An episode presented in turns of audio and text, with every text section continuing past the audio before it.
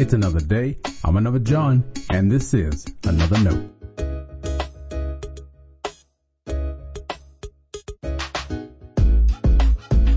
Today's edition of another note is titled, It's Not Nice to Not Point. Our scripture reference is Hebrews chapter 4 verses 14 all the way to chapter 5 verse 4. As always, may the Lord add his blessing to the reading and hearing of his holy word.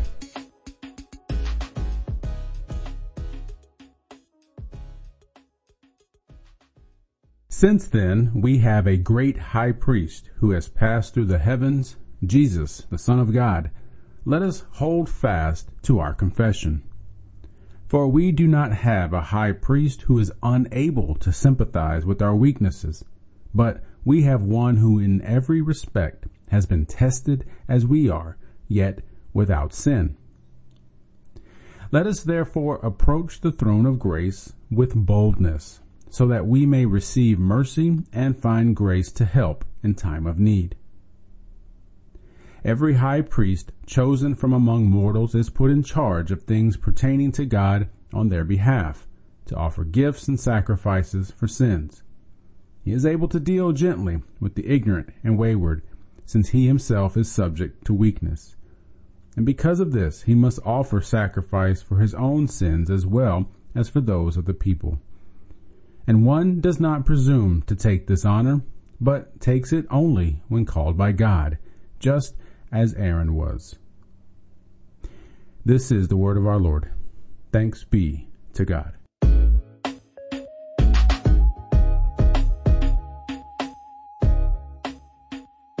In 2012, a group of historians honored Abraham Lincoln in a towering way.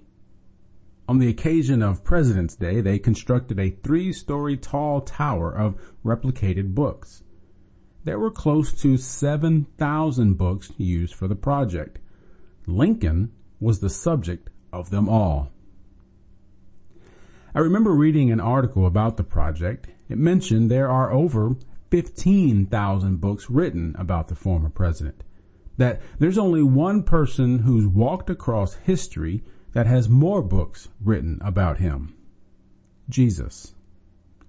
If that's true, then the two most talked about people in the English language represent religion and politics.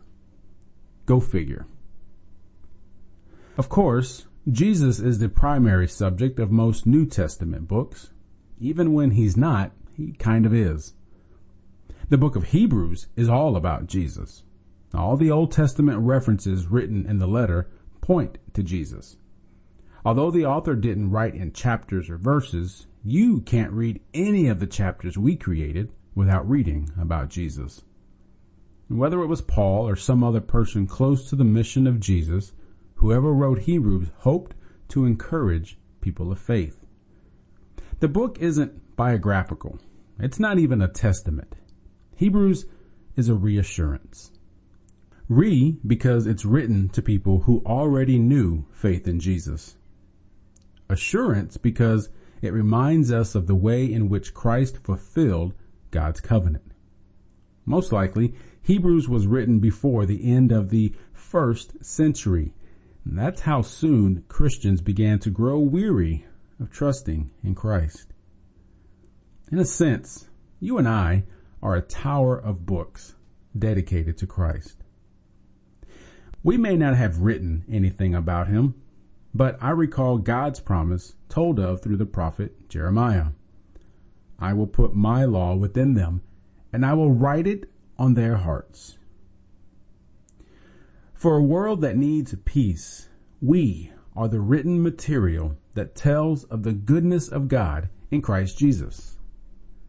As the church, we are to point people to Jesus. Not ourselves, not even John Wesley, not our traditions, not our favorite songs. I very much appreciated it when my United Methodist denomination changed part of its membership vows. We used to ask people if they would be loyal to the United Methodist Church. I half cringed when I would ask that question. Now we ask if you will be loyal to Christ through the United Methodist Church. That makes a difference. The difference is that we are pointing to Jesus. He's the fulfillment of God's promise. I read something several years ago that struck me. It aptly described what a lot of the church in the U.S. has become. We aren't focused so much on Jesus as God's covenant fulfillment. Instead, we've made Jesus a consumable product. Maybe just another book to buy.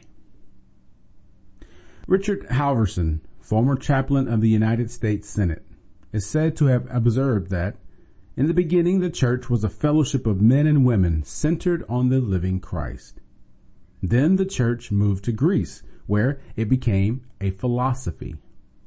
Then it moved to Rome, where it became an institution. Next, it moved to Europe, where it became a culture.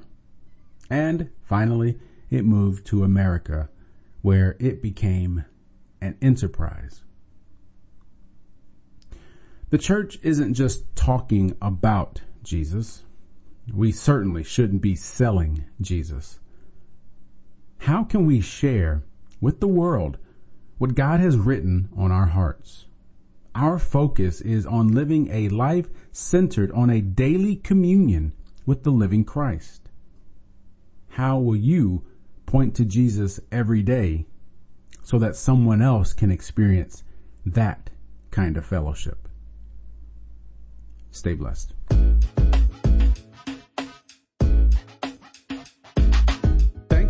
Always supporting Another Note. This is our daily devotional. I'll keep writing and recording as long as you keep listening and we keep growing.